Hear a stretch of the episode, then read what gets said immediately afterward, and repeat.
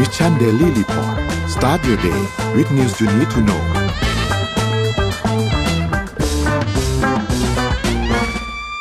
สวัสดีครับยินดีต้อนรับเข้าสู่ Mission Daily Report ประจำวันที่ 27 กุมภาพันธ์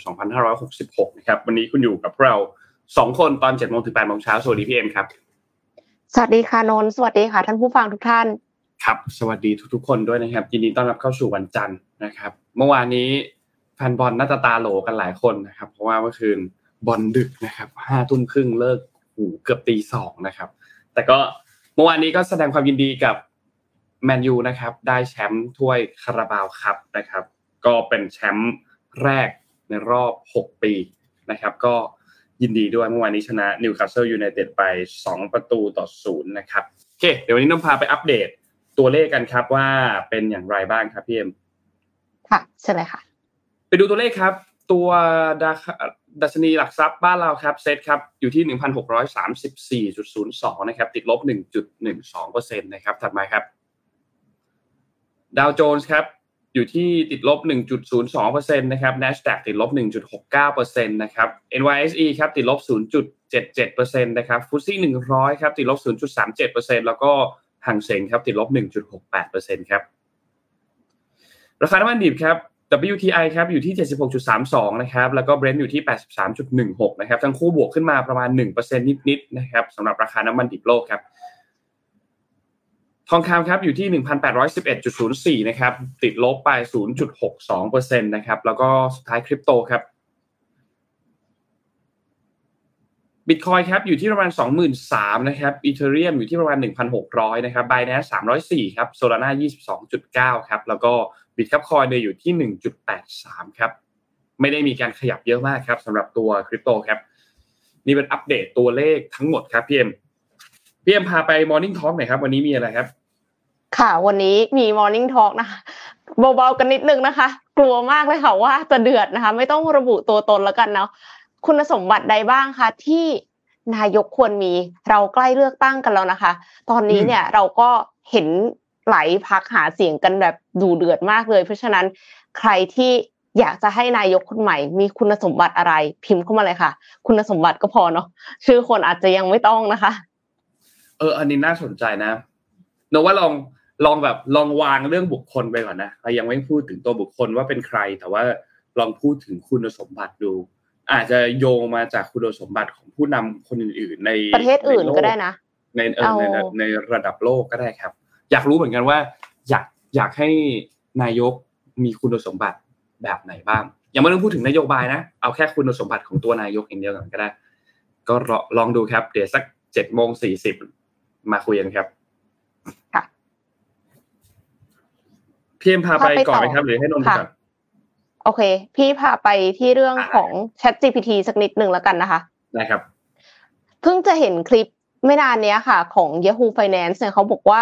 Real Estate เนี่ยใช้ Chat GPT ช่วยทำงานกันเพียบเลยนะคะนนแล้วก็ชาร์กหนึ่งในชาร์กของชาร์กแทงอะค่ะ คุณบาบาร่าเนี่ยที่เป็นเศรษฐีด้าน Real Estate เนี่ยเขาก็บอกว่า Chat GPT เนี่ยเพิ่มประสิทธิภาพได้เยอะมาก แล้วก็มีคนหนึ่งที่เขามาให้สัมภาษณ์เขาบอกว่าไม่ว่าจะเป็นการเขียน property listing ในแพลตฟอร์มต่างๆทำการตลาดทำให้ agent เนี่ยมีเวลาไปคุยกับ potential customer มากขึ้น แต่ว่า JP Morgan Chase ค่ะเอ่อ Bank of America Deutsche Bank Goldman Sachs Wells Fargo เริ่มแบนการใช้งาน Chat GPT และเครื่องมือของ Open AI ในคอมพิวเตอร์ขององค์กรแล้วค่ะ เพราะว่าเหตุผลก็คือกลัวความลับขององค์กรรั่วไหล ขอเวลาตรวจสอบอย่างละเอียดก่อน ระบบของธนาคารเหล่านี้ปกติเขาก็แบนแอปอื่นอยู่แล้วนะ ไม่ใช่ว่าแบนเฉพาะ Chat GPT คือปกติมันจะมี proxy คือแบบว่า external app เนี่ยติดตั้งไม่ได้ นอกจากจะได้รับอนุญาตเป็นพิเศษ เพราะว่าจะต้องใช้แอปนั้นสมมติว่าจะต้องทำภาพ ภาพอินโฟกราฟิกหรืออะไรอย่างเงี้ยค่ะ ขอติดตั้ง Adobe Photoshop หน่อยโอเคได้ แต่ว่าไม่ได้หมายความว่าจะติดตั้งแอปอะไรก็ได้ในเครื่องนะคะ เพราะฉะนั้นเนี่ยเขาก็เลยแบนแอปที่ไม่ได้รับอนุญาตอยู่แล้ว แล้วเขาก็กลัวว่าคนอะจะเอาข้อมูลความลับอะไปบอก ChatGPT เพื่อที่ในอนาคตตัวเองจะได้ใช้ข้อมูลนั้นถาม ChatGPT เอาค่ะ แต่กลายเป็นว่าถ้า ChatGPT รู้กลัวจะโลกรู้ด้วย นึกนึกสภาพเวลาที่เราไป พูดความลับกับเพื่อนที่บอกว่าเหยียบไว้เลยนะแล้วสุดท้ายโลกรู้อย่างเงี้ยค่ะ คือกลายเป็นว่า Chat GPT อะ มันคุยกับทุกคนไง เพราะฉะนั้นกูว่าถ้าความลับใช้กับ Chat GPT เนี่ย น่าจะหลุดไปได้ค่ะ ก็เป็นเป็นมูฟเมนต์หนึ่งที่ที่ก็น่ากลัวเหมือนกันคือเหมือนกับทำให้คนคือกลัวในสองแง่เลยนะคือเข้าใจได้ ถึงคอนเซิร์นที่เขาแบน Chat GPT ในอีกแง่หนึ่งก็คือการที่เขาแบน Chat GPT เนี่ยมันจะทำให้ Chat GPT เรียนรู้ช้าลงหรือเปล่า เพราะว่ามันก็จะมีคนที่ใช้น้อยลง ช่วยเทรนน้อยลงอะค่ะ และในขณะเดียวกันค่ะนนเมตามาแล้วค่ะจำได้ไหมเขาที่แล้วอะโอ้โห พูดไว้ซะดูถูก Chat GPT แบบอลังการมากเลยนะแบบใช่ว่ามันไม่ได้ฉลาดอะไรเท่าไหร่นักรอกอะไรอย่างเงี้ยค่ะ มาแล้วค่ะ สมกับที่รอคอยนะคะ พัฒนาลามะค่ะ โมเดลการสร้างภาษา AI ที่มีประสิทธิภาพสูงกว่า ChatGPT โมเดลภาษาขนาดใหญ่หรือว่า large language model LLM แบบที่ ChatGPT เป็นเนี่ยนะคะ เป็นองค์ประกอบสำคัญสำหรับการสร้างปัญญาประดิษฐ์ประเภท chatbot นอกจาก ChatGPT แล้วเนี่ยก็มี Google Bard แล้วก็มี Bing Assistant นะคะ ปัญญาประดิษฐ์เหล่านี้สร้างขึ้นจากโมเดลภาษาของตัวเองทั้งสิ้นค่ะ อีกหนึ่งค่ายเนี่ยก็คือ Meta ก็ประกาศพัฒนาโมเดลภาษาขนาดใหญ่ของตนเอง นั่นก็คือ ภายใต้ชื่อ Large Language Model Meta AI หรือ เขาอ่านว่าลามะและโชว์คุณสมบัติที่เหนือกว่า ChatGPT ด้วยขนาดที่เล็กกว่า แต่ให้ประสิทธิภาพได้ดีพอๆกัน ยิ่งไปกว่านั้นเนี่ยเขาก็เปิดให้นักวิจัยได้ใช้เป็นสาธารณะค่ะ แต่ว่าเอ็มไปฟังนักวิจัยคนหนึ่ง เขาวิจารณ์นะนะคือเขาบอกว่าฉลาดมาก คือเขาลองให้ลามะค่ะ สร้าง conversation ระหว่างดาวพลูโตกับดวงอาทิตย์ แล้วก็คือเหมือนเหมือนดวงอาทิตย์ไล่ดาวพลูโตออกอะไล่ออกจากระบบสุริยะแล้วดาวพลูโตก็แบบว่าไม่พอใจอะไรอย่างเงี้ยเราก็รู้สึกว่า เออ มันก็คล้ายกันกับ Chat GPT ที่แต่งเพลงได้แต่งบทความได้ อันนี้ก็คือเหมือนแต่งบทละครกลายๆอะค่ะ โมเดลภาษาขนาดใหญ่เนี่ยคืออัลกอริทึมที่ช่วยจดจำสรุปผลการวิเคราะห์ แปลความหมายคาดการสร้างคำหรือคอนเทนต์อื่น ๆ ที่บอกว่าสร้างคอนเทนต์เรื่องดวงอาทิตย์กับดาวพลูโตก็ได้ด้วยนะคะเขาเรียนรู้จากชุดฐานข้อมูลขนาดใหญ่ที่เตรียมไว้ โดยขนาดของโมเดลภาษาที่จะประเมินเนี่ยเป็นพารามิเตอร์ที่ใช้ในอัลกอริทึมอย่างไรก็ตามโมเดลภาษา ถ้ามีพารามิเตอร์เพิ่มขึ้นกำลังในการประมวลผลอุปกรณ์ที่จะต้องใช้งานก็เพิ่มขึ้นตามไปด้วย ส่งผลทำให้เกิดความล่าช้าในการแสดงผลได้ อาจจะมีหลายคนที่เจอถ้าใช้เวอร์ชันฟรีนะคะเจอความล่าช้าใน Chat GPT ดังนั้นโมเดลภาษาที่ดีควรจะมีพารามิเตอร์ไม่มาก แต่ทำงานได้รวดเร็วและให้ผลลัพธ์ถูกต้องแม่นยำค่ะสำหรับโมเดลภาษา GPT-3 ที่ใช้ใน Chat GPT เนี่ยจะมี 1.75 แสนล้านพารามิเตอร์ ในขณะที่รามะของ Meta เนี่ยจะมีอยู่หลายชุด มีขนาดตั้งแต่ 7,000 ล้านไปจนถึง 6.5 หมื่นล้านพารามิเตอร์ ซึ่งก็คือแต่ละชุดเนี่ยมันเล็กกว่า GPT-3 เยอะมาก แต่ว่าแต่ละอันนะคะ training set ของแต่ละพารามิเตอร์เนี่ยใหญ่กว่า Meta เขาก็เลยกล่าวว่าประสิทธิภาพของลามะไม่ได้ด้อยกว่าโมเดลของ OpenAI แต่อย่างใด ความแตกต่างของลามะกับโมเดลภาษาค่ายอื่นเนี่ยคือข้อมูลที่เมตานำมาสอน จะใช้จากเว็บไซต์สาธารณะ เช่น Common Crawl Wikipedia และ C4 จึงสามารถเปิดให้นักวิจัยที่ต้องการนำโมเดลภาษาไปใช้งานต่อเนี่ยทำได้ คือสามารถ Open Source ว่างั้นเถอะในขณะที่ OpenAI และ Google จะใช้ฐานข้อมูลของตัวเองมาสอนเท่านั้น เราก็เลยไม่ได้เปิดให้นำโมเดลไปใช้ในที่สาธารณะได้ค่ะ เนื่องจากลามะใช้ข้อมูลสาธารณะในการเรียนรู้เนี่ยก็เลยทำให้เข้าถึงข้อมูลส่วนต่างๆ ได้ โดยไม่จำเป็นจะต้องพึ่งพาฐานข้อมูลขนาดใหญ่จากที่ใดที่หนึ่งทำงานได้รวดเร็วไม่ต้องใช้ฮาร์ดแวร์กำลังสูง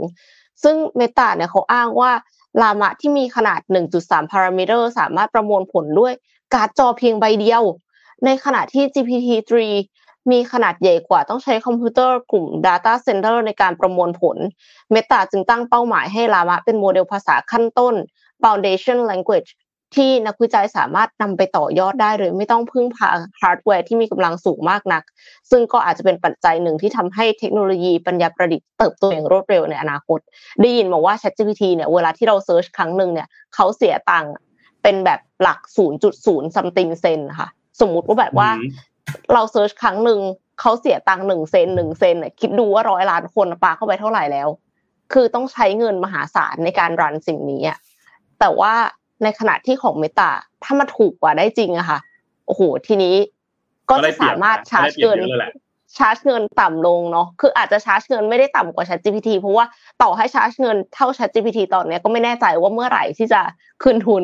เมื่อไหร่ที่จะได้ตังค์มากพอ ที่จะไม่ burn burn cash ไปเรื่อยๆค่ะ ทีเนี้ยก็คือแต่พอพอ Meta ทำได้ในประสิทธิภาพที่สูงกว่า ก็น่ากลัวนะว่าในอนาคตทุกคนจะใช้ Chat GPT หรือเปล่าหมายถึงว่าแบบทุกคนจะใช้ AI ในแบบเนี้ยค่ะ คือปัจจุบันเนี้ยมีรุ่นพี่ที่เป็นอาจารย์อะเขาก็ประสบปัญหา คือนักศึกษากว่าครึ่งอะค่ะนนเขียนเอเซ่ด้วยการใช้ Chat GPT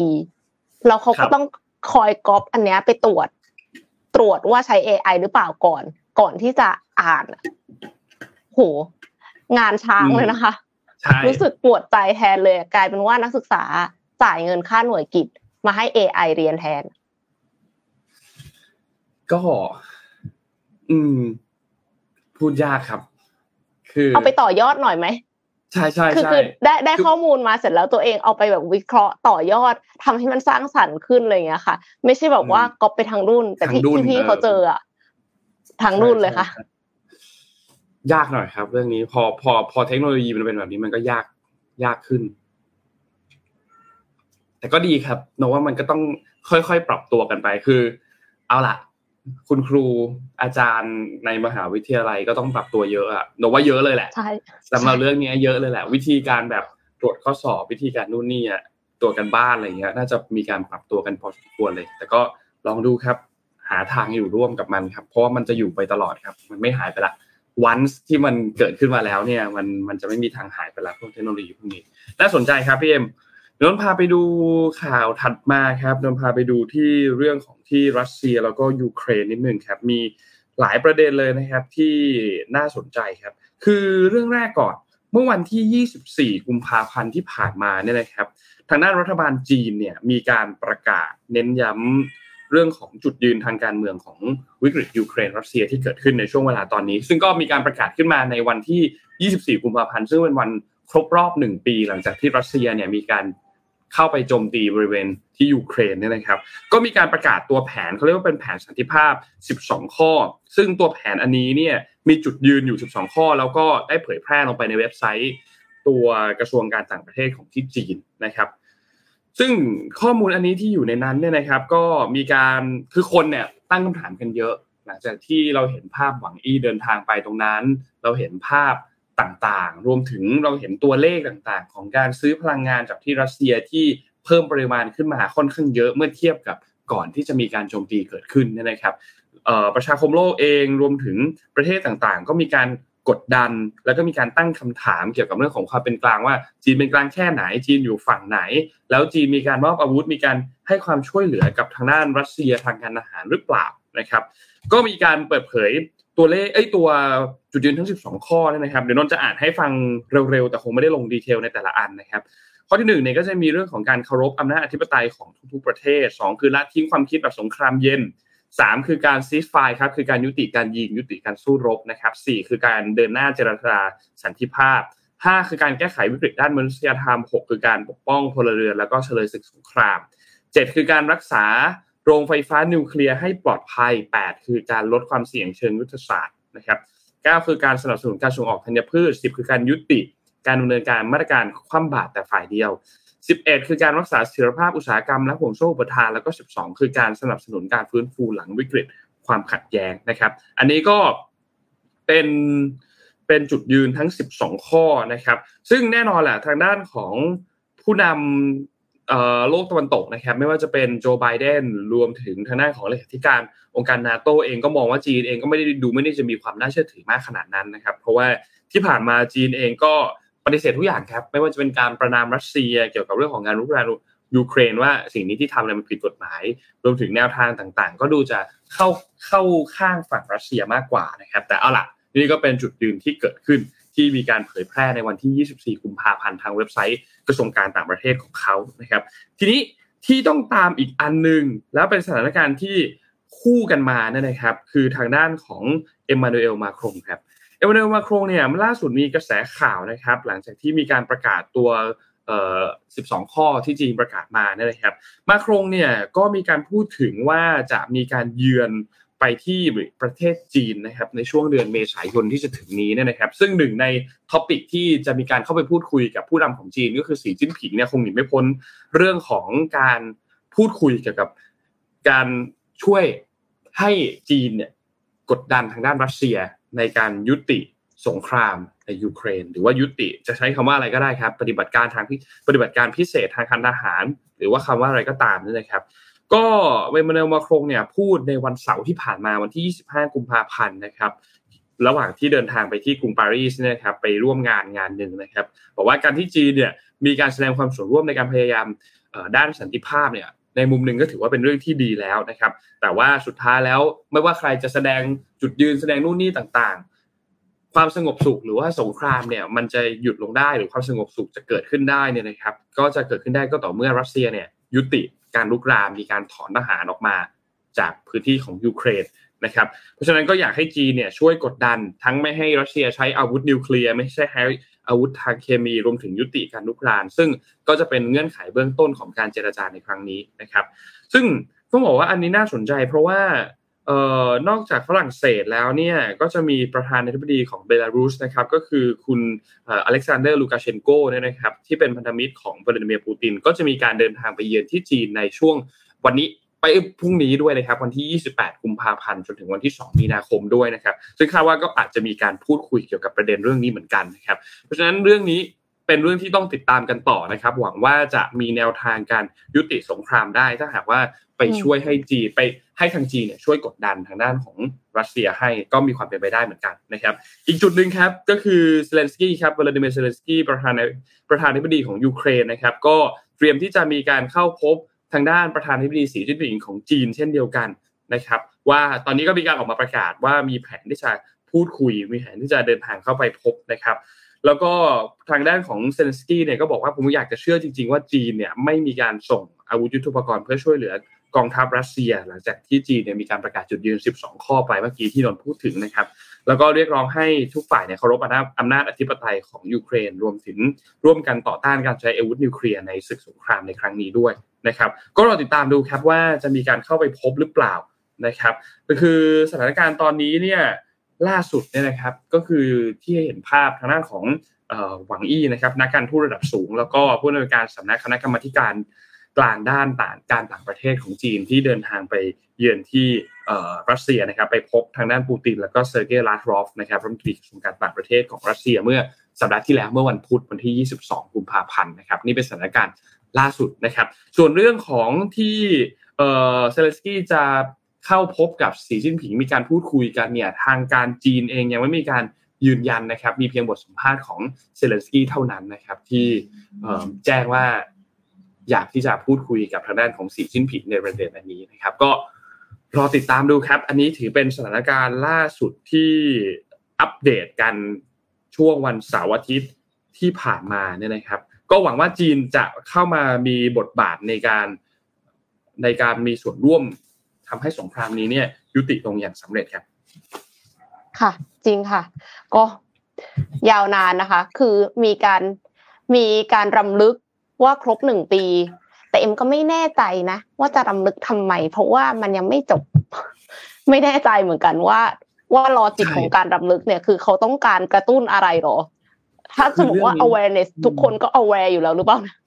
ใช่ใช่ใช่โนว่าโนว่าโนว่าเรื่องนี้น่าสนใจแล้วก็จากทั้งสองฝั่งด้วยพี่เอ็มอันนี้เป็น movement จากทางจีน แต่เมื่อสัปดาห์ที่แล้วที่เราเห็นภาพทางด้านของโจไบเดน ไปที่กรุงเคียฟเองก็อันนั้นก็เป็นอีกภาพหนึ่งแล้วก็มีการพูดถึงเรื่องของการให้อาวุธสงครามต่าง ๆ ด้วยนนว่าน่าสนใจทั้งสองฝั่งกับทั้งทั้งทั้งสองฝั่ง และรวมถึงประเทศที่ back อีกด้าน back back back ประเทศนั้นๆด้วย ไม่ว่าจะเป็นชาติตะวันตก แล้วก็รวมถึงยุโรปที่มีการ back ยูเครนแล้วก็อีกด้านหนึ่งก็คือจีนที่มองมุมหนึ่งจะมองว่า backฝั่งด้านของรัสเซียก็ได้ นะครับมีการคานกันอยู่พอสมควรเหมือนกันนนว่าเอ่อไม่ว่าจะเป็นภาพในเรื่องของการประกาศจุดยืน รวมถึงภาพของผู้นำตะวันตกอย่างมาครงอย่างลูกาเชนโกอย่างทางด้านของเซเลนสกี้เองที่จะเข้าพบทางด้านของสีจิ้นผิงเนี่ยก็เป็นการคานอำนาจกับอีกด้านหนึ่งพอสมควรเหมือนกันนะครับรอติดตามดูครับเรื่องนี้ครับ มันเกือบจะเป็นสงครามตัวแทนแล้วหรือเปล่าอะแอบรู้สึกว่าทำไม เหมือนพยายามจะแบบใส่ฉันฉันเลือกข้างนี้ใส่ใส่ใส่ใส่ฉันเลือกข้างนั้นใส่ใส่ใส่ใส่อย่างเงี้ยค่ะ ก็สงสารคนที่ได้รับผลกระทบ ครับ ค่ะ พาไปต่อค่ะ ทีมงานฝากข่าวมาสั้น ๆ ว่าฝาก alert มาว่าวันนี้นะคะ กดยืนยันรับสิทธิ์เราเที่ยวด้วยกันวันแรกนะคะ ตั้งแต่หกโมงเช้าอ่าเพราะฉะนั้นถ้าใครอยากจะไปเที่ยวเมืองไทยโดยที่ได้ส่วนลดเนี่ย ก็อย่าลืมไป กดยืนยันสิทธิ์เราเที่ยวด้วยกันนะคะ ครับ ทุกคนมันคุ้มมากมันคุ้มมากมันคุ้มมาก มันมันดีนนใช้แม็กซ์ไปแล้วปะใช้แม็กซ์ตลอดคือ ไม่ถึงกับแม็กซ์แต่ว่าใช้ตลอดทุกครั้งตั้งแต่เฟสหนึ่งถึงเฟสสี่อันนี้เฟสห้าแล้วเอ๊ะเฟสห้าหรือหกนะครับ น่าจะห้าก็ก็จะใช้เช่นเดียวกันนะครับ รู้สึกว่าคนที่เคยลงทะเบียนแล้วเนี่ยจะไม่ต้องกดลงทะเบียนใหม่แล้วนะครับแล้วก็แต่ว่าคนที่ยังไม่เคยลงทะเบียนต้องเข้าไปลงทะเบียนหน่อยในเว็บไซต์เราเที่ยวด้วยกันนะครับ ก็ ไม่ยากนะครับ ลองเข้าไปใช้ดูไม่ยากไม่ยากนะครับ ค่ะ พาไปที่ข่าวบริษัทเทคที่สหรัฐอเมริกาอีกสักนิดนึงนะคะ คือตอนนี้เนี่ย Twitter นี่คือไม่แผ่วเลยนะคะ ก่อนหน้านี้อย่างที่ทุกท่านทราบกันดี ตั้งแต่ตั้งแต่อีลอนมัสเข้ามาเทคโอเวอร์เนี่ยเขาก็ลดคอสอย่างต่อเนื่องนะคะ ไม่ว่าจะเป็นเลิกออฟคนจำนวนมากประมาณห้าสิบเปอร์เซ็นต์ถ้าจำไม่ผิดแล้วเสร็จแล้วก็มีคนที่ลาออกไป เพราะว่ากลัวการที่ การที่อีลอนมัสบอกว่าพนักงาน Twitter ต้องทำงานหนักหนักมากๆเลยเนี่ย เพื่อที่จะกอบกู้บริษัทเนี่ยค่ะล่าสุดค่ะ Platformer เป็นเว็บข่าวของสหรัฐอเมริกาเนี่ยค่ะเขารายงานว่าเมื่อวันพุธที่ผ่านมา Twitter เนี่ยปิดระบบ Slack และ Jira ที่ให้พนักงานใช้ภายในอะค่ะ คือ Slack เนี่ย ถ้าใครที่ไม่ได้ใช้คือคล้าย ๆ กับเวลาที่เราคุยไลน์คุยงานกันนะคะ แต่ว่า Slack เป็นอีกแพลตฟอร์มหนึ่งซึ่งมัน professional กว่า แล้วก็คือ sync กับ Google Drive อะไรอย่างเงี้ยค่ะ คือมีมีหลายอย่างที่มัน sync กันกับ Slack แล้วมันก็ทำให้เราสะดวกขึ้น แต่ว่าจะบอกว่าถ้าใช้ Slack เวอร์ชันฟรีเนี่ย มันจะเก็บเก็บ record น่าจะ 90 วันถ้าจำไม่ผิดแค่นั้น เพราะฉะนั้น ถ้าเคยคุยอะไรกันไว้ก่อนหน้านั้นนะคะ มันจะหายไปเลยนะหมายความว่าเราจะ track ไม่ได้เลยว่า เคยคุยเรื่องโปรเจกต์นี้กันไว้ว่าอะไรบ้างและใครพูดว่าอะไร มีข้อมูลอะไร คือหายหมดเลย ถ้าใช้เวอร์ชันฟรี แล้วเวอร์ชันเสียตังค์แพงมาก ๆค่ะ ทีนี้พนักงานเนี่ยเขาก็ได้รับอีเมลแจ้งว่ามันเป็นการบำรุงรักษาตามรอบค่ะ มันคือ routine maintenance โดยระบบ จิระเนี่ยกลับมาเปิดในวันพฤหัสแต่ว่า Slack เนี่ยยังปิดต่อไป พนักงานของ Slack เองเขายืนยันว่าไม่มีระบบ routine maintenance นี้ ไม่มีอยู่จริง การบำรุงรักษาอะไรเนี่ยไม่มี แล้วก็ไม่ได้ปิดบัญชี การใช้งานของ Twitter ด้วย พนักงานของ Twitter ที่ไม่มีเครื่องมือสื่อสารภายในใช้งานเนี่ยเขาก็เลยจำเป็นจะต้องใช้วิธีอื่น ซึ่งเขาไม่ได้ใช้ คือเข้าใจว่าคงไม่ได้มีคอนแทควอทแอปกันน่ะนึกออกไหมคะคือไลน์เนี่ยไม่ได้แพร่หลายขนาดนั้นในสหรัฐอเมริกาอยู่แล้วปกติเขาจะสื่อสารกันทาง WhatsApp ก็คือไม่ได้ว่ามีเบอร์ส่วนตัวกัน แล้วบริษัทมันใหญ่มาก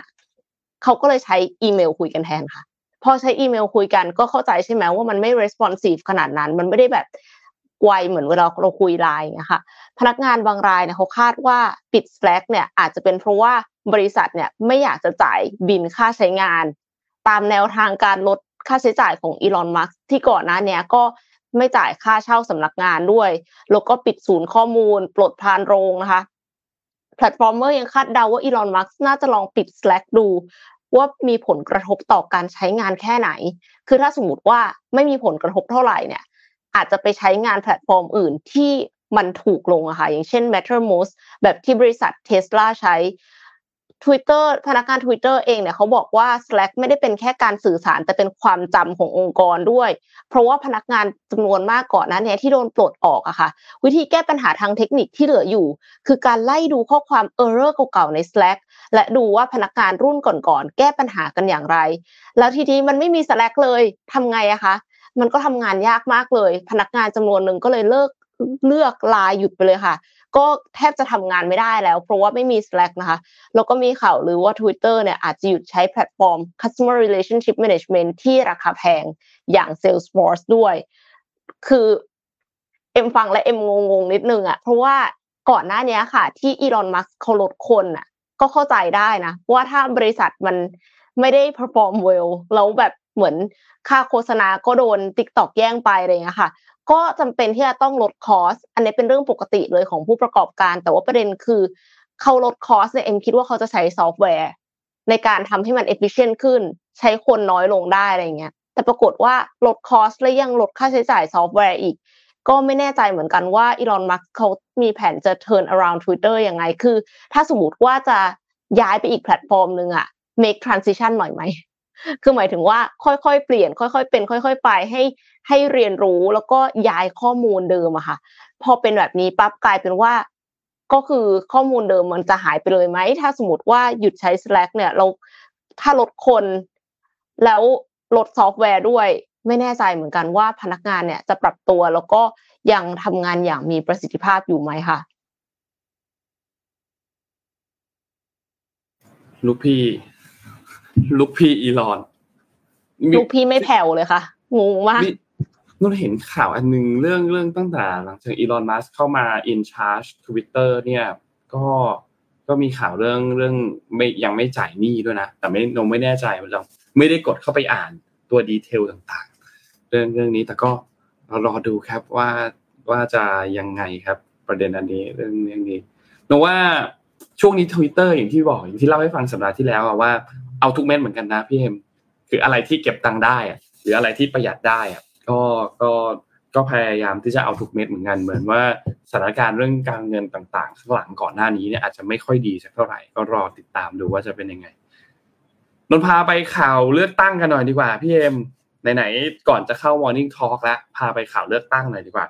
คือเมื่อวานนี้เมื่อวันเมื่อช่วงวันหยุดเสาร์อาทิตย์ที่ผ่านมาเนี่ยนะครับ ก็มีการประกาศอันหนึ่งจากที่พักเพื่อไทยเนี่ยนะครับ ระหว่างช่วงที่ไปหาเสียง นะครับ ก็พรรคเพื่อไทยเนี่ยไปหาเสียงที่ที่เชียงใหม่นะครับ แล้วก็บริเวณเชียงรายแถบตรงนั้นเนี่ยนะครับ ก็มีการเข้าไปร่วมเวทีปราศัยเนี่ยนะครับ มีทั้งนายแพทย์ชนนัทสีแก้วก็คือหัวหน้าพักนะครับ แล้วก็คุณแพทองทานชินวัตรนะครับ ประธานคณะ ที่ปรึกษาด้านการมีส่วนร่วมและนวัตกรรมนะครับแล้วก็เป็นหัวหน้าครอบครัวเพื่อไทยเนี่ยนะครับ แล้วก็มีทางด้านของคุณประเสริฐนะครับ ที่เป็นเลขาธิการพรรคเพื่อไทยนะครับ ก็สุดท้ายแล้วมีการพูดถึงประเด็นอันนึงเกี่ยวกับเรื่องแคนดิเดตของนายกพรรคเพื่อไทย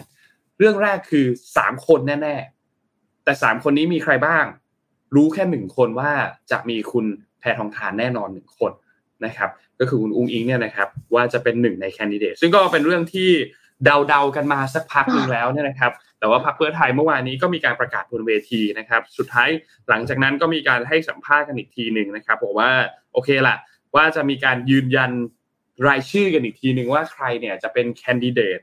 ทั้ง 3 คนของพรรคเพื่อไทยบ้างนะครับ จริงๆ ชื่อก็มีหลุดมาพอสมควรว่าอะเป็นคุณแพทองทานแล้วหนึ่งเป็นคุณเศรษฐาทวีสินสองและเป็นนายแพทย์ชนน่านสีแก้วก็คือหัวหน้าพักสามหรือเปล่า นะครับ อันนี้ก็ยังยังยังเป็นชื่อที่หลุดออกมาเฉยๆเขาลือกันเฉยๆแต่ยังไม่ใช่ชื่อที่ยืนยันอย่างแต่ใดนะครับ ซึ่งทางด้านพักเองเนี่ยก็มีการยืนยันว่าหลังจากที่ยุบสภาเรียบร้อยแล้วเนี่ยก็จะมีการสรุปรายชื่อแคนดิเดตอย่างเป็นทางการอีกทีหนึ่งทั้ง 3 คนว่าจะเป็นชื่อไหนบ้างนะครับ ซึ่งก็ต้องมาเดากันต่ออีกหลังจากที่ประกาศแล้วว่า ชื่อไหนที่จะเป็นชื่อที่หนึ่ง ถ้าหากว่ามีการโหวตเลือกนายกรัฐมนตรีในสภานะครับ ทีนี้ที่ต้องติดตามอีกอันนึงเนี่ยนะครับ หลังจากเราต้องรอทางด้านของกรรมการบริหารพักเคาะตามขั้นตอนก่อนว่าจะเป็นชื่ออะไรก็คือเรื่องของการยุบสภา เรื่องของการยุบสภาเนี่ยมีการไปให้สัมภาษณ์ทางด้านของคุณวิษณุเครืองามนะครับ ก็มีการพูดถึงว่าอาจจะเป็นช่วงก่อนวันที่ 15 มีนาคมนะครับ คือ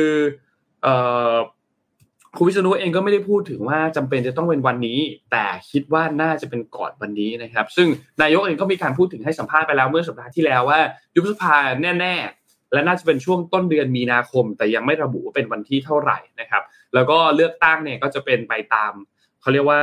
วันที่ทางด้านกรกตเนี่ยมีการกำหนดไว้ก่อนหน้านั้นตามวาระปกตินะครับ ซึ่งคาดว่าน่าก็จะเป็นวันที่ 7 พฤษภาคมถ้าเราจำไม่ผิดนะครับ ก็จะเป็นวันนั้นสำหรับวันเลือกตั้งเดี๋ยวเรามาทบทวนเรื่องนี้กันอีกทีหนึ่งเพราะว่าการเลือกตั้งครั้งนี้เนี่ย บัตรเลือกตั้งจะเป็น2ใบไม่ได้เหลือไม่ได้เป็นใบเดียวแล้วนะครับ เป็น2ใบแล้วนะครับ ก็คือสภามีการกาตัวสสเขต แล้วก็กาที่เป็นปาร์ตี้ลิสต์นะครับแยกกันไปเลยนะครับปาร์ตี้ลิสต์ก็จะกาพรรคอย่างเดียวสสเขตก็จะกาสสนะครับ อาจจะมีบางคนสังกัดพรรคไม่สังกัดพรรคแล้วแต่นะครับ ก็อันนี้ก็จะแยกกันเป็นสองอันชัดเจน นะครับรอติดตามดูครับเรื่องนี้น่าสนใจว่าสุดท้ายแล้วแคนดิเดตแต่ละพรรคแล้วเดี๋ยวใกล้ๆ เรามาสรุปกันอีกทีหนึ่งเป็นภาพรวมดีกว่าว่า แต่ละพรรคมีพรรคไหนบ้าง แล้วพรรคไหนชูแคนดิเดตคนไหนเป็นนายกรัฐมนตรีบ้างนะครับตัวนโยบายเดี๋ยวเราคงมาลง detail กันอีกทีหนึ่งแต่ว่ามันจะค่อนข้างใช้เวลาค่อนข้างเยอะนะครับ ก็อยากให้ไปดูนโยบายของแต่ละพรรคกันด้วยว่า ท่านชอบนโยบายพักไหนพัก A B C แล้วจะเลือกพักไหนกันนะครับ ไม่ต้องบอกนนนะครับ ก็ลองไปพิจารณากันดูนะครับ อีกอันนึงนะครับที่อยากพาไปเหมือนกันก็คือตัวข้อมูลเกี่ยวกับนิโพนะครับ การเลือกตั้งในครั้งนี้ เป็นอันนี้เป็นโพของตัวสวนดุสิตโพนะครับเขาก็สำรวจว่าประชาชนเนี่ยคิดอย่างไรเกี่ยวกับการเลือกตั้งปีนี้ปี 66 นะครับ เขาทำบทสำรวจเนี่ยในวันที่ 20ถึง23 กุมภาพันธ์ที่ผ่านมานะครับ ก็เมื่อสัปดาห์ที่แล้วนี่เองนะครับทำการสำรวจ 1,031 คนนะครับสำรวจเฉพาะคนที่มีสิทธิ์เลือกตั้งเท่านั้นนะครับ ซึ่งก็มีผลสำรวจดังนี้ครับ เดี๋ยวนนพาไปเร็วๆครับ อันแรกครับคือเรื่องคุณสมบัติของแคนดิเดตนายกรัฐมนตรีที่เราอยากได้นะครับ ว่าประชาชนอยากได้แบบไหนนะครับอันดับหนึ่งเนี่ยก็เป็นเรื่องของคนที่เข้าถึงประชาชน ช่วยเหลือประชาชนนะครับและรองลงมาก็เป็นคนที่มีความคิดทันสมัยวิสัยทัศน์กว้างไกลนะครับสองคือเกี่ยวกับเรื่องของนโยบายครับเรื่องของนโยบายว่านโยบายการหาเสียงเลือกตั้งอันไหนแบบไหนที่โดนใจประชาชนนะครับ อันดับหนึ่งเนี่ยก็มาแรงมากครับ เรื่องของเศรษฐกิจครับ ไม่ว่าจะเป็นเรื่องของค่าแรง 600 บาทต่อวันนะครับปริญญาตรีเงินเดือน 25,000 บาทเริ่มต้นนะครับ แล้วก็บัตรประชาชนใบเดียวรักษาฟรีทั่วประเทศรถไฟฟ้าความเร็วสูง ยาเสพติดให้หมดไป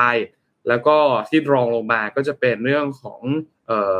รื้อรถปลดสร้างนะครับ ก็จะเป็นประเด็นอีกอันหนึ่งนะครับ แล้วก็อีกเรื่องหนึ่งคือเรื่องของอกลุ่มประชาชนที่เป็นกลุ่มอายุ 18ถึง42 ปีนี่นะครับ ที่กลุ่มนี้ค่อนข้างเยอะคือ 22 ล้านเสียงเนี่ยนะครับ ซึ่งกลุ่มตัวอย่างนี้เนี่ยชอบแคนดิเดตที่เป็นผู้นำที่เด็ดขาด เชื่อมั่นในตัวเองมีความคิดทันสมัยมีวิสัยทัศน์ที่ดีนะครับส่วนนโยบายที่ตรงใจก็จะเป็นเกี่ยวกับเรื่องของการแก้ไขปัญหาเศรษฐกิจเรื่องของการแก้กฎหมาย การปิดสวิตช์3ปอนะครับส่วนกลุ่มที่อายุ 43 ปีขึ้นไป รวมๆ แล้วประมาณ 29 ล้านเสียงเนี่ยนะครับ ก็จะเป็นกลุ่มตัวอย่างที่ชอบแคนดิเดตที่เข้าถึงประชาชน ชอบพวกนโยบายเกี่ยวกับเรื่องของลดหนี้ แล้วก็เรื่องของการสร้างสังคมที่เอื้อเฟื้อต่อกันนะครับ อันนี้ก็เป็นทางด้านของสวนดุสิตโพที่มีการ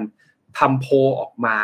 นะครับก็ส่วนใหญ่ก็จะเป็นเรื่องของเนี่ยแหละครับสิทธิสวัสดิการต่างๆ ของรัฐการขึ้นค่าแรง การปรับโครงซี่โครงสร้าง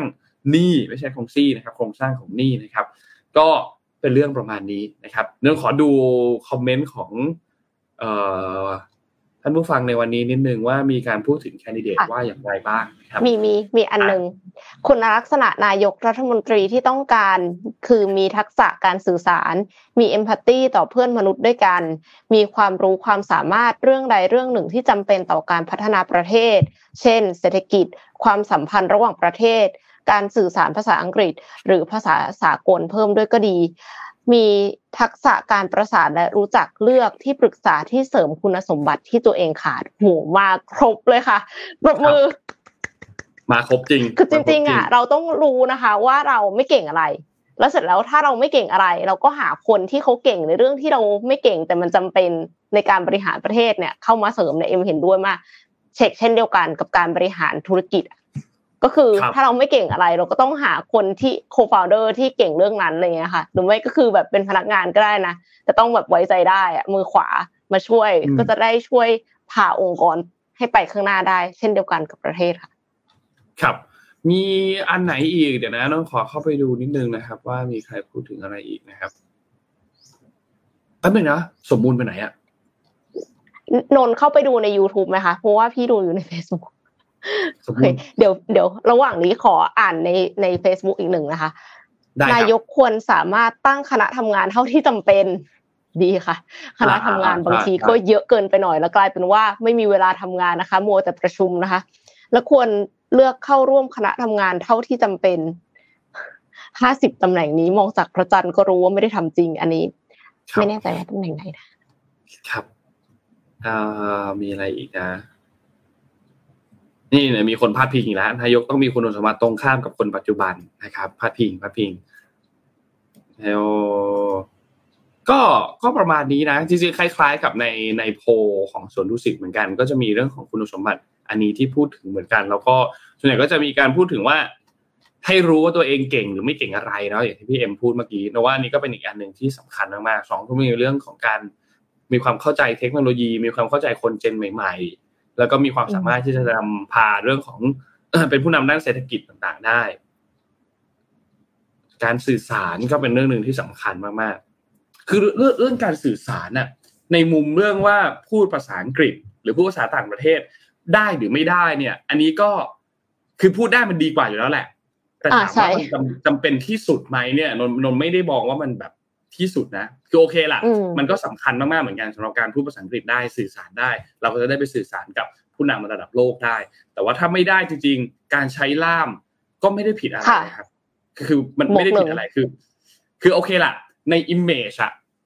มันอาจจะพอดูได้ว่าโธ่ทำไมพูดภาษาอังกฤษไม่ได้อะไรอย่างเงี้ย แต่ว่าในในในเรื่องของเชิงเชิงการใช้งานแล้วในเชิงการสื่อสารพูดคุยแล้วเนี่ย การใช้ล่ามเพื่อให้ทุกอย่างข้อมูลมัน ถูกต้องให้ทุกอย่างการสื่อสารมันมีความเข้าใจตรงกันหนึ่งร้อยเปอร์เซ็นเนี่ยนว่าก็เป็นอีกหนึ่งทางออกที่ที่ดี เพราะฉะนั้นเรื่องภาษานนเลยคิดว่า เออ จริงๆ ใช้ล่ามก็ก็ได้ไม่ไม่ได้เป็นปัญหาเท่าไหร่ แต่เอมพัตตีต้องมีนะใช่ใช่ใช่แต่ว่าทักษะการสื่อสารน่ะสำคัญคือคือต้องต้องสื่อสารให้ได้ ทั้งกับคนที่อยู่ในเป็นผู้มีอำนาจเหมือนกันอยู่ในเจ้าหน้าที่ระดับสูงเหมือนกัน รวมถึงการสื่อสารกับสสการสื่อสารกับเอ่อ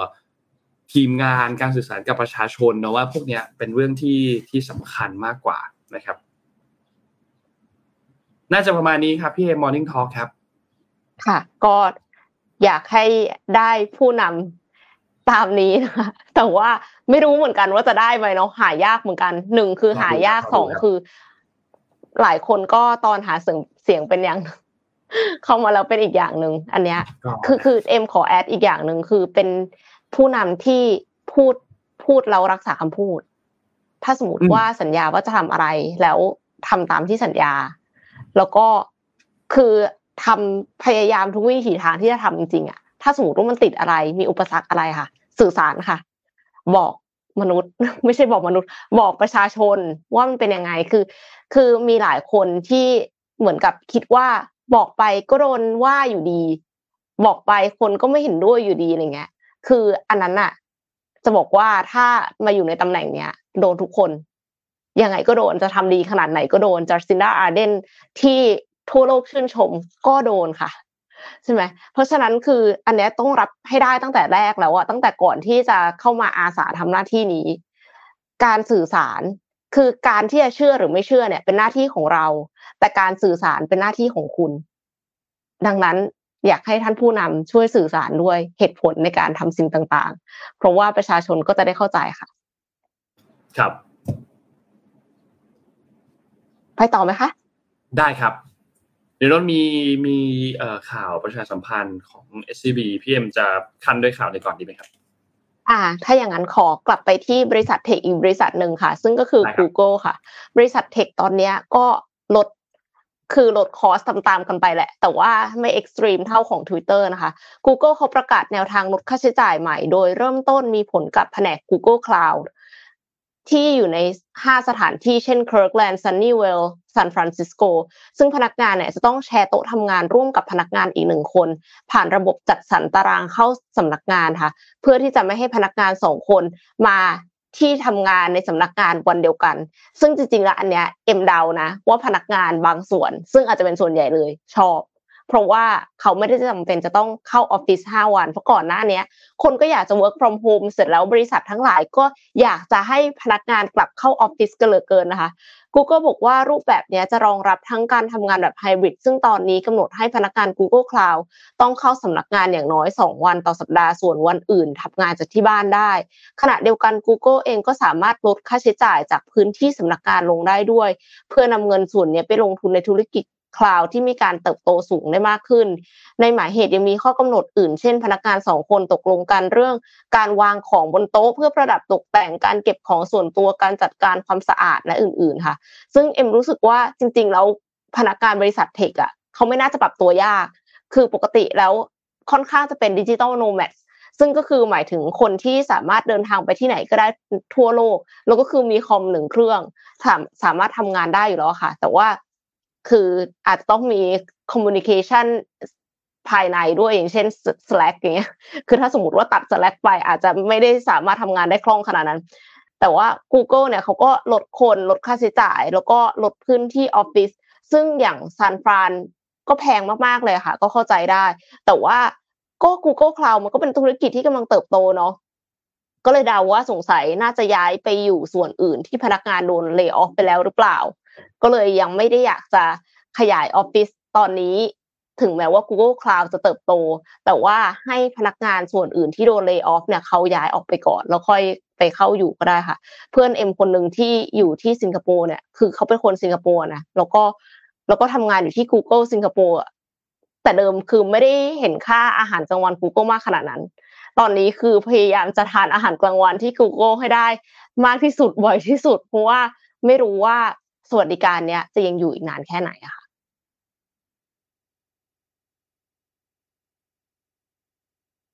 เรื่องเรื่องสวัสดิการของเคยได้ยิน เคยได้ยินว่าสวัสดิการต่างๆของบริษัทที่ก่อนหน้านี้มีอะแล้วตอนที่พอ work from home อะก็มีคนพูดถึงสวัสดิการที่มันแบบ หายไป เช่นอืมบางที่บางที่บางบริษัทคือ ถ้าไปออฟฟิศมีอาหารให้ มีอาหารเช้าอือฮึให้ มีอาหารกลางวันให้ แต่พอ work from home แล้วไม่มีแล้ว มันก็อาจจะต้องไปแบบไปถดถัวกันว่าอะโอเค ไม่มีอาหารให้แล้ว แต่น้อยคุณก็ไม่ต้องเดินทางมาที่ออฟฟิศหรือเปล่าอะไรอย่างเงี้ยมันก็โน้ตมันก็มีหลายเรื่องอะ แล้วก็จะเอาใจพนักงานทุกคนก็ยากเหมือนกันนะจริงๆแล้วก็ไม่ไม่ไม่ได้ง่ายเหมือนกันครับใช่ใช่ค่าใช้จ่ายก็เยอะใช่ใช่แล้วเรื่องค่าใช้จ่ายอีกโอเคมันแต่ว่าบริษัทพอ work from home มันก็คงประหยัดค่าใช้จ่ายเรื่องของออฟฟิศไปพอสมควรนั่นแหละ แต่ว่าบางทีมันก็ออฟฟิศก็ยังต้องเช่าเหมือนเดิม ไม่ไม่สามารถที่จะเลิกเช่าได้แค่แต่โอเคเอาล่ะแค่ค่าไฟอาจจะน้อยลงลดลงเฉยค่าไฟอาจจะน้อยลงแต่ว่าค่าเช่ายังไงก็ยังอยู่อยู่ดีนะครับ พาไปดูต่อครับเกี่ยวกับเรื่องประชาสัมพันธ์นิดหนึ่งครับ วันนี้มีมุมมองตลาดโลกแล้วก็คำแนะนำการลงทุนในปี 2566 นะครับอะจากไทยพาณิชย์จูเลียสแบร์นะครับ เอามาฝาก คุณผู้ฟังกันนะครับบริษัทหลักทรัพย์ไทยพาณิชย์จูเลียสแบร์นะครับก็มีการจัดงานสัมมนามุมมองเศรษฐกิจโลกนะครับ Market Outlook 2023 นะครับสำหรับกลุ่มลูกค้าที่มีความมั่งคั่งระดับสูงนะครับหรือว่า Ultra High Net Worth Individual นะครับ มีการนำเสนอเกี่ยวกับปัจจัยสำคัญที่มีผลต่อการลงทุนในปี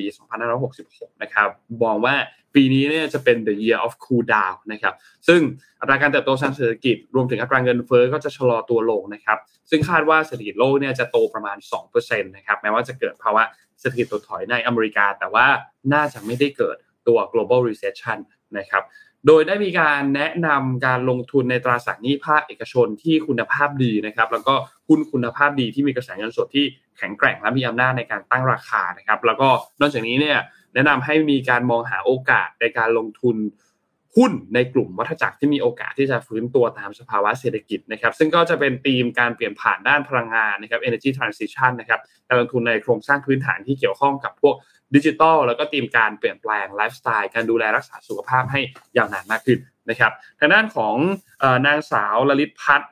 ทรณวิกรัยนะครับก็ประธานเจ้าหน้าที่บริหารบริษัทหลักทรัพย์ไทยพาณิชย์จูเลียสแบร์นะครับได้มีการกล่าวว่าในปี 2565 ปีที่แล้วเนี่ยมีหลาย ๆ เหตุการณ์ที่เกิดขึ้นพร้อมกันนะครับไม่ว่าจะเป็นพวกสถานการณ์ด้านเศรษฐกิจที่อยู่ในสภาวะ stagflation นะครับนโยบายการเงินที่ตึงตัวความขัดแย้งด้านภูมิรัฐศาสตร์ ปัญหาการเมืองภายในประเทศนะครับทำให้หลายอย่างสถานการณ์มันยากที่จะคาดการณ์นะครับ โดยเฉพาะอย่างยิ่งเรื่องของเงินเฟ้อแล้วก็อัตราดอกเบี้ยนะครับ จากมุมมองเศรษฐกิจในปีนี้ปี 66เนี่ยนะครับ ก็มองว่าจะเป็น the year of cool down นะครับ โดยคาดว่าสิ่งที่ผ่านมาในปีที่แล้วเนี่ยน่าจะเริ่มชะลอตัวลงนะครับ รวมถึงอัตราการเติบโตทางเศรษฐกิจแล้วก็อัตราเงินเฟ้อที่อยู่ในทิศทางที่ชะลอลงเนี่ย ซึ่งก็เป็นผลมาจากเรื่องของนโยบายทางการเงินที่ตึงตัว รวมถึงผลกระทบที่ใกล้จะหมดลงในด้าน supply chain ที่เกิดจากโควิด -19 นะครับทำให้นโยบายทางการเงินเนี่ยจะกลับมาอยู่ในช่วงระดับก็ได้เป็นปกติมากขึ้นนะครับ คือไม่จำเป็นที่จะต้องมีการขึ้นดอกเบี้ยแรงมากแบบในปีที่แล้วแล้วนะครับ นอกจากนี้ครับคาดว่าเศรษฐกิจโลกจะโตประมาณ2%นะครับแล้วก็อาจจะมีภาวะเศรษฐกิจ recession ที่สหรัฐนะครับ แต่ว่าจะไม่เกิด global recession นะครับ รวมถึงโครงสร้างทางเศรษฐกิจของแต่ละประเทศ แต่ละภูมิภาคเองก็มีความ แตกต่างกัน เพราะฉะนั้นก็เป็นไปได้ยากที่จะเกิดภาวะเศรษฐกิจถดถอยแบบที่มันเป็นซิงโครไนซ์หรือว่าเกิดพร้อมเพรียงกันเนี่ยนะครับนอกจากนี้ครับในด้านการลงทุนก็อย่างที่บอกครับว่าแนะนำเรื่องของการลงทุนในตราสารหนี้ภาคเอกชนที่คุณภาพดีนะครับ แล้วก็ตลาดหุ้นเนี่ยอาจจะมีความผันผวนนิดนึง เพราะฉะนั้นนักลงทุนก็ควรจะเน้นใน หุ้นกลุ่มที่มีคุณภาพที่มีกระแสเงินสดที่แข็งแกร่งและมีอำนาจในการตั้งราคารวมถึงการมองหาโอกาสในการเข้าไปลงทุนในหุ้นที่อาจจะมีการฟื้นตัวในช่วงปีนี้ปีหน้าด้วย ยกตัวอย่างกลุ่มก็จะเป็นกลุ่มยานยนต์ กลุ่มอุปกรณ์ แล้วก็เครื่องจักรที่เกี่ยวกับการผลิตอุปกรณ์ไฟฟ้า แล้วก็ระบบ automation ทั้งหลายนะครับแล้วก็กลุ่มการขนส่งในการลงทุนที่จะเป็นเทรนระยะยาวรวมถึงเรื่องของมุมมองเชิงบวก เกี่ยวกับกลุ่มที่เป็น energy transition นะครับพวก smart city พวกเมืองแห่งอนาคตทั้งหลายนะครับ พวกที่ลงทุนในระบบโครงสร้างพื้นฐานที่เกี่ยวข้องกับตัวดิจิตอลไม่ว่าจะเป็น robotic ตัว cloud computing รวมถึงการตีมที่เปลี่ยนแปลงไลฟ์สไตล์การดูแลรักษาสุขภาพ พวกการพัฒนาตัว genomics นะครับ ก็เป็นข้อมูลที่เกิดขึ้นในงาน Market Outlook นะครับในปี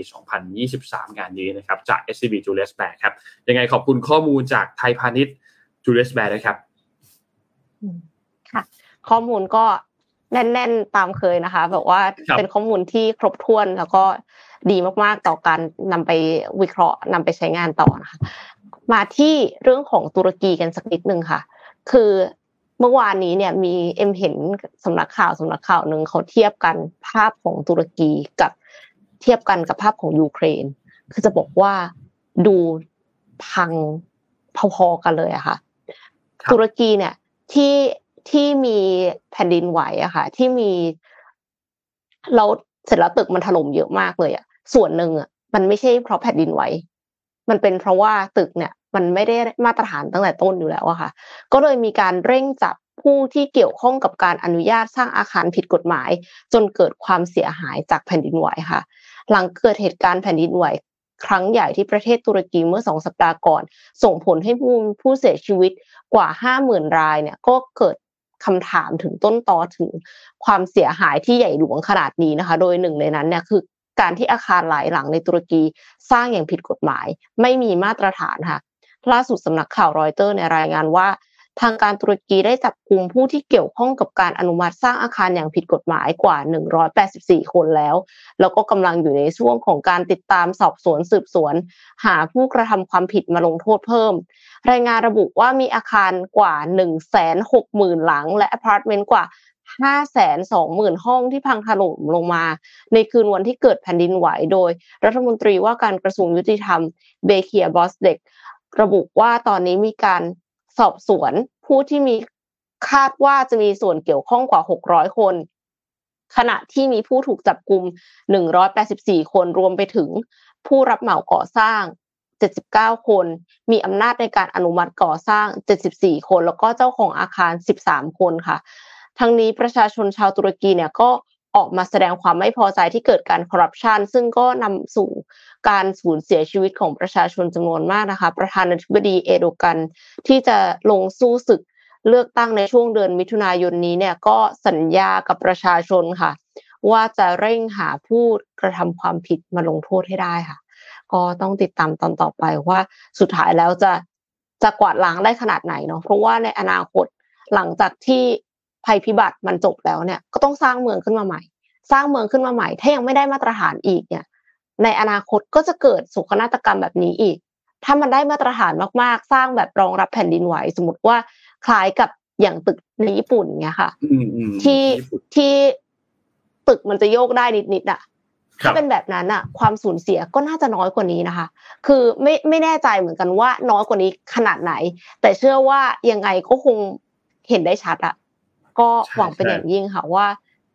ประเทศไทยจะไม่มีแบบนี้นะคะอืมเรื่องภัยพิบัติเนี่ย ค่อนข้างค่อนข้างน่าเห็นใจมากสำหรับครั้งนี้ของตุรกี เพราะว่าคือตัวตึกแม้ว่า โอเคอย่างที่บอก ว่าอาจจะมีคอร์รัปชันมีนู่นมีนี่ แต่ว่า โดยมากแล้ว ตึกโนนนนคิดว่าตึกที่ไม่ได้มีการคอร์รัปชันก็ไม่ได้ถูกออกแบบมาที่จะรับมือแผ่นดินไหวที่มีความรุนแรงระดับนี้ได้ เพราะว่ามันไม่ได้เกิดขึ้นมานานมากแล้ว เพราะฉะนั้นก็ไม่มีใครคาดคิดว่ามันจะเกิดเหตุแบบนี้ขึ้นนะครับจนกระทั่งอย่างที่ทุกท่านเห็นว่ามันเกิดเหตุแผ่นดินไหวอย่างรุนแรงที่ตุรกีและบริเวณซีเรียเนี่ยนะครับทำให้ก็ต้องมาทบทวนกันอีกทีหนึ่งว่าจะสร้างโอ้โหจังหวะที่จะ recover สร้างกลับขึ้นมาอีกทีหนึ่งเนี่ยเหนื่อยครับ แล้วแล้วแล้วมีน่าจะยากลำบากมาก ๆด้วย รวมถึงเรื่องของคนที่อยู่ในตรงนั้น คนที่ต้องอพยพไป คนที่ไม่มีที่อยู่ ลองคิดภาพแบบ คือเหตุการณ์ที่เกิดขึ้นเนี่ย มันเป็นช่วงเช้าด้วยใช่ไหมครับ แล้วเราหลับอยู่ค่ะคนส่วนใหญ่ก็หลับอยู่มันเกิดขึ้นตีห้าตีตีห้าหกโมงอะไรอย่างเงี้ยเราลองคิดภาพว่าถ้าเป็นเราเกิดขึ้นเหตุการณ์แบบนั้น แล้วอยู่ดี ทุกอย่างมันพังลงไปหมดเลย บ้านก็พังทุกอย่างพังเสียได้รับความเสียหายไปหมดเลย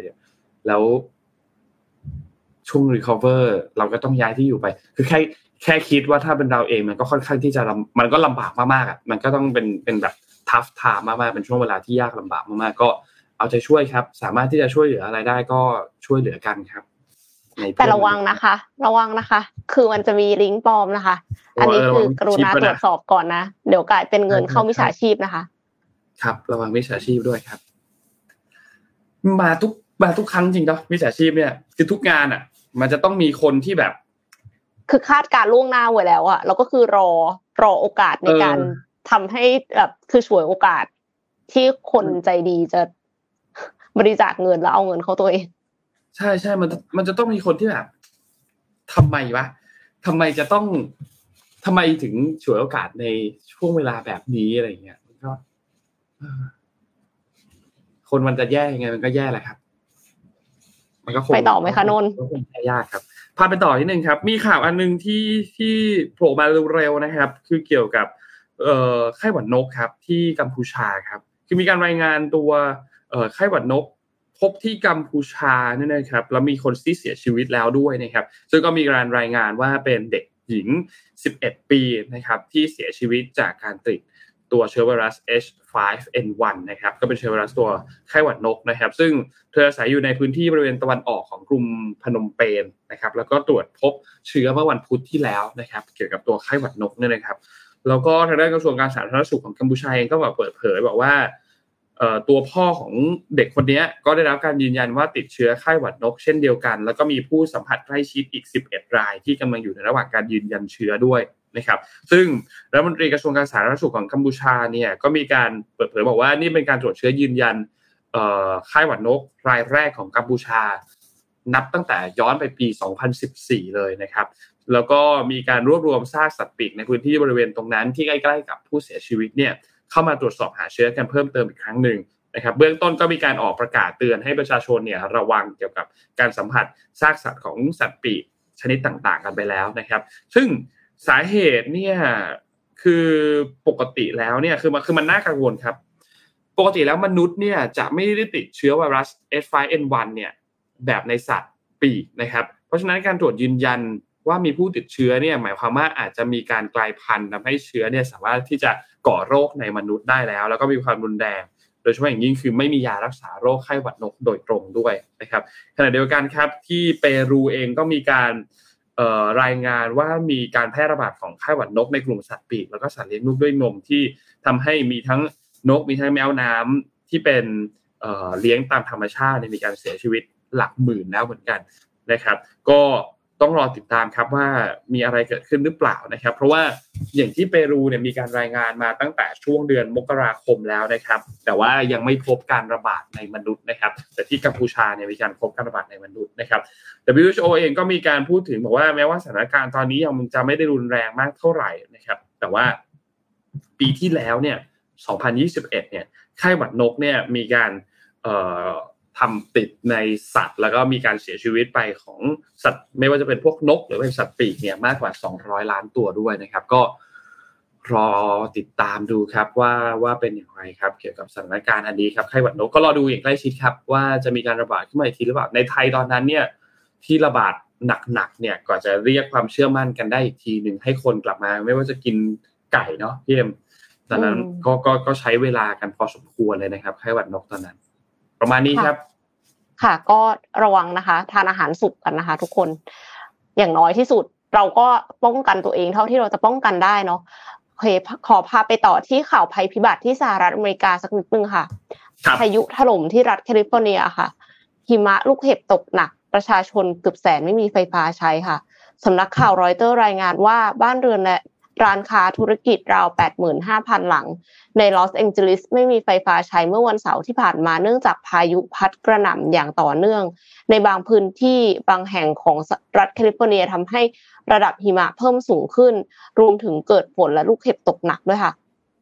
กรมการขนส่งแคลิฟอร์เนียเนี่ยเขาก็บอกว่าทางหลวงหมายเลขห้ายังคงถูกปิดเนื่องจากหิมะตกหนัก ในขณะที่ทางด่วนหลายจุดในเมือง แล้วก็รอบเมืองลอสแองเจลิสก็ถูกปิดเช่นเดียวกัน เพราะว่าเกิดน้ำท่วมค่ะซานฟรานซิสโกตอนเหนือของรัฐแคลิฟอร์เนียเนี่ยก็คาดว่ามีอุณหภูมิหนาวเย็นเป็นประวัติการณ์เมื่อวันเสาร์ที่ผ่านมา แล้วก็กรมอุตุนิยมวิทยาของสหรัฐเนี่ยเขาก็เตือนประชาชนในเมืองหลวงค่ะ ซาคราเมนโตของรัฐแคลิฟอร์เนียให้หลีกเลี่ยงการเดินทาง ตั้งแต่วันเสาร์จนถึงวันพุธที่หนึ่งมีนาคมเลยนะคะ เพราะว่ามีฝนตกแล้วก็หิมะตกอีกครั้งหลังจากที่บรรเทาลง พายุลูกถัดมาถัดมาเนี่ยก็คือพัดถล่มในวันอาทิตย์ที่ผ่านมาทำให้เกิดลมกระโชกแรง 50 ไมล์ต่อชั่วโมง หรือ 80 กิโลเมตรต่อชั่วโมง ในพื้นที่ซัคราเมนโตวัลเล่แล้วก็จะเพิ่มความเร็วลมถึง 70 ไมล์ต่อชั่วโมง ในพื้นที่ใกล้ภูเขาเซียร่าเนวาดาและอุทยานแห่งชาติโยซิมิติถูกปิดจนถึงวันพุธที่ 1 มีนาคม เพราะสภาพอากาศหนาวจัดค่ะ นักอุตุนิยมวิทยาจากรัฐแมริแลนด์เนี่ยเขาก็ระบุว่าความกดอากาศต่ำพัดมาจากทวีปอาร์กติกทำให้ เกิดสภาพอากาศผิดปกติ ซึ่งสภาพอากาศทางตอนใต้ของรัฐแคลิฟอร์เนียเนี่ยถือเป็นสภาพอากาศหนาวเย็นและพายุรุนแรงที่เกิดขึ้นได้ยากคือปกติแคลิฟอร์เนียเนี่ยคือถือเป็นรัฐที่อากาศดีแล้วคือคือคนก็ชอบไปอยู่กัน เพราะว่ามันอากาศดีมันไม่ได้แบบหนาวเหมือน East Coast อะไรอย่างเงี้ยค่ะนอกจากนี้กรมอุตุนิยมวิทยาเนี่ยก็รายงานว่าพายุที่แยกตัวล้อมรอบที่ราบทางภูมิภาคมิดเวสต์และเกรทเลกส์ซึ่งก็คือจะอยู่แถวๆ ใกล้ๆชิคาโกนะคะ ช่วงต้นสัปดาห์ที่ผ่านมาเนี่ยพัดออกไปยังทะเลแอตแลนติกเมื่อวันศุกร์หลังพัดผ่านนิวอิงแลนด์ส่วนดีทรอยต์นิวส์เนี่ยเขาบอกว่าประชาชนที่ใช้ไฟฟ้าจากบริษัท DTE Energy ในเมืองดีลอยต์ดีทรอยต์ขอโทษค่ะ รัฐมิชิแกนกว่า400,000คนไม่มีไฟฟ้าใช้ค่ะ400,000คนไม่มีไฟฟ้าใช้ คือภัยพิบัติก็รุนแรงมากนะคะ ภัยพิบัติช่วงนี้รุนแรงคือเรื่องจริง ใช่ใช่ใช่มันรวนรวนมากคือนอกจากที่สหอันนี้ที่สหรัฐใช่ไหมพี่เอ็มแล้วก็มีที่ยุโรปตอนนี้ที่กำลังเจอปัญหาเหมือนกัน คือ ตอนนี้ยุโรปฤดูหนาวนะครับ แต่เจอขึ้นความร้อนครับคือทำให้เกิดเหตุหลายอย่างครับ ทั้งหิมะไม่ตกทั้งฝนปริมาณฝนที่ค่อนข้างต่ำ ก็ทำให้ทั้งแม่น้ำลำคลองต่างๆ ตอนนี้เนี่ยระดับน้ำมันอยู่ในระดับที่ค่อนข้างต่ำมากที่ยุโรปตอนนี้เนี่ยนะครับ แล้วก็มีการเตือนกันว่าอาจจะเจอภัยแล้งที่รุนแรงซ้ำรอยกับปีที่แล้วด้วยนะครับ แล้วก็นอกจากเรื่องนี้แล้วเนี่ยคือคือคือภาพปีที่แล้วเนี่ยเราจะเห็นภาพอันหนึ่งที่แม่น้ำมันแห้งมาก ทะเลสาบมันแห้งมาก โดยเฉพาะยิ่งในช่วงช่วงฤดูร้อนเนี่ยนะครับ แต่ว่ามันก็ไม่ใช่ภาพที่จะเห็นในฤดูหนาวเนาะแต่ว่าสุดท้ายแล้วตอนนี้เนี่ยมันกำลังเกิดขึ้นในฤดูหนาวทำให้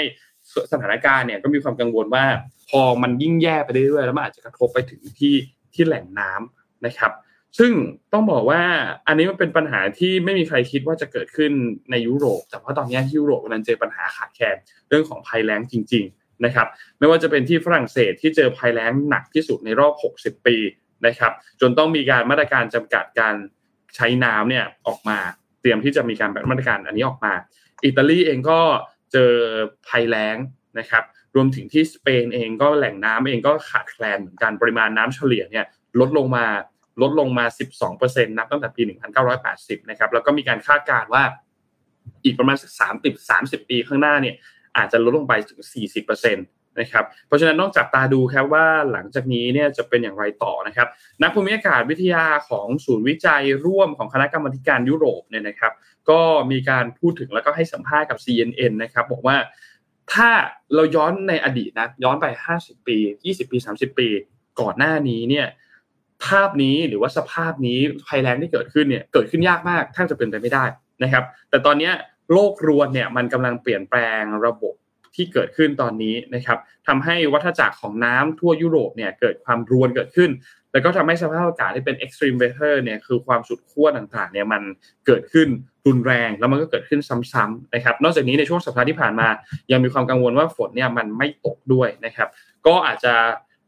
เข้าสู่ช่วงภัยแล้งหรือเปล่านะครับเพราะฉะนั้นสัปดาห์ถัดไปหลังๆจากนี้เนี่ยก็น่าจะต้องติดตามกันอย่างใกล้ชิดมากๆสำหรับที่ยุโรปนะครับ ที่พี่เอ็มพูดครับโลกรวนเนี่ยมันน่ากลัวจริงๆมันอันตรายมาก แล้วมันก็ส่งผลกระทบเยอะมากด้วยนะครับ แล้วมันจะส่งผลกระทบต่อพวกเรานะ คืออาจจะไม่ได้ส่งเราอาจจะเจอทางตรงในบางมุม แต่ทางอ้อมที่เจอเนี่ย มันมันเจอแน่ๆนะครับ ไม่ว่าจะเป็นเรื่องของปัญหาราคาสิ่งของที่เราบริโภคกันอาหารอะไรเงี้ย คือถ้าภัยแล้งไม่มีน้ำไม่มีน้ำมันก็ทำให้การเพาะปลูกธัญพืชเนาะใช่มันก็แย่ลงไปด้วยนะครับเพ ราะฉะนั้นก็นั่นแหละครับช่วยกันค่ะคนละไม้ละมือ ครับ